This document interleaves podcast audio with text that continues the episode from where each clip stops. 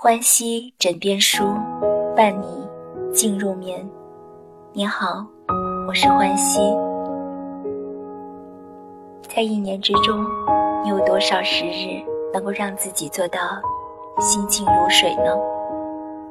突然想到这个话题，前几天看陈嘉映的采访，谈到灵魂时，我与朋友相视一笑。我们都明白，这个词已经远离了都市。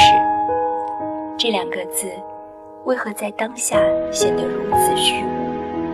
我想，是因为我们走得太快了，始终没有让心静下来。其实，心静并不遥远。今天，为大家讲三个人的故事。他为我们提供了三种心境的方式。晚清名臣曾国藩被称为是中国近代史上最后的理学大师和一代大儒。钱穆先生称他算得上是一个标准的教育家。曾国藩一生重视教育，不论在京为官还是在外带兵。总是作有大量教育子弟的书信文章。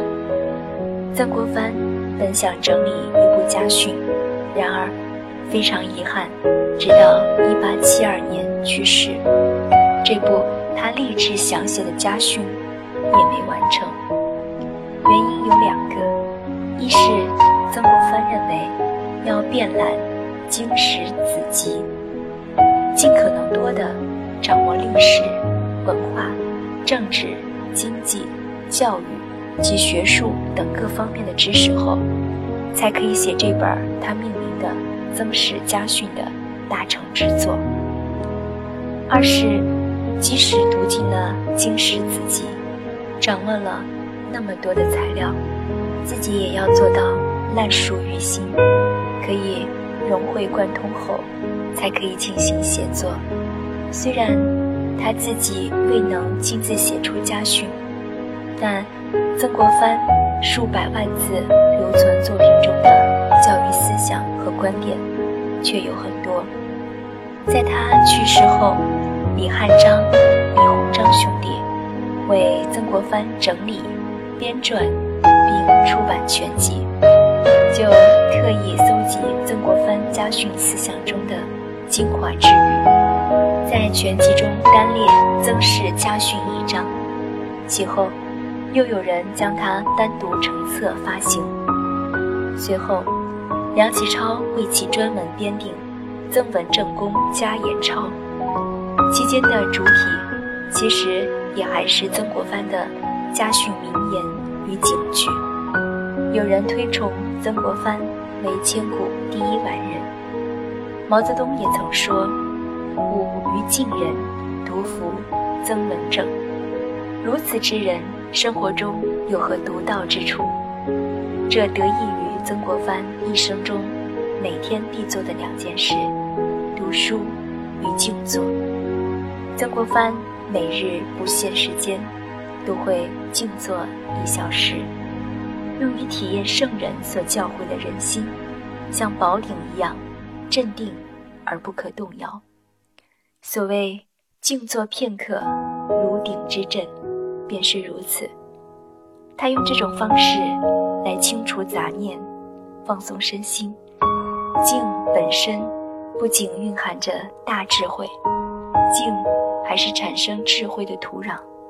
道家言：灵台清净，静能生定，定能智慧生。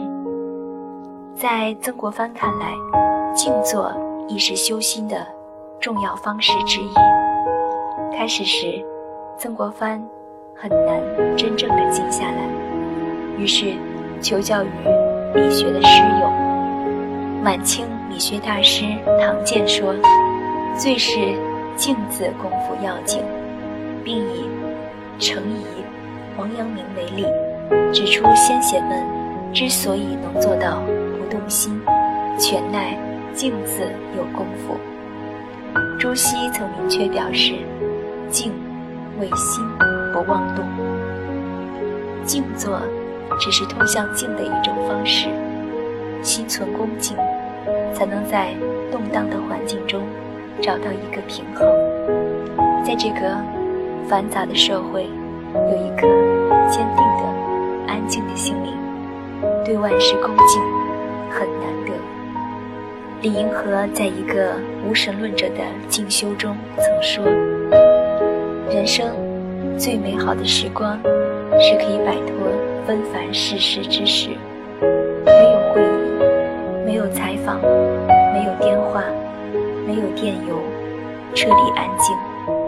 我现在已经快达到了手机一天也不响一次的境界。当初为什么就没有决心？”像李玲那样，根本不用手机呢。这就是真正做学问和半真半假做学问的人的区别了。人生在世，完全不理世事是不可能的，除非选择出家的生活。每当在佛教圣地见到那些面无表情的尼姑、和尚，觉得自己并不喜欢他们的生活方式。原因一是不自由，二是要牺牲掉一些世俗的享受，而这两种东西对我来说都是非常重要的。只有超凡脱俗这一点是可取的。于是我想到，能否选择一种既自由自在又超凡脱俗的生活方式？答案已找到，这就是我现在的静修生活了。我喜欢目前的生活方式，每天过着幽静的精神生活，听听室内音乐，随心所欲的写点什么，看看书，看看电影，偶尔与朋友聊几句。物质生活取极简风格，几乎可以忽略不计。在静修生活中，感受到人生的宁静。和甜美，就像刚泡好的铁观音，一丝清香沁入心脾；就像室内音乐绵延不绝的旋律，春雨一样滋润着心田。修行的目的，就是找到人生的意义，找到此生最值得去做的事情，并且去做这件事情。心境也是一种。无争的常态。去年结束的里约奥运会上，相比众多金牌得主，有一位并不闪耀的运动员，他只获得了铜牌。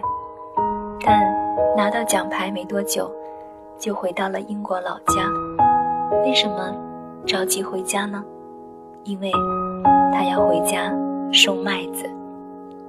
艾德琳是一位出色的奥运选手。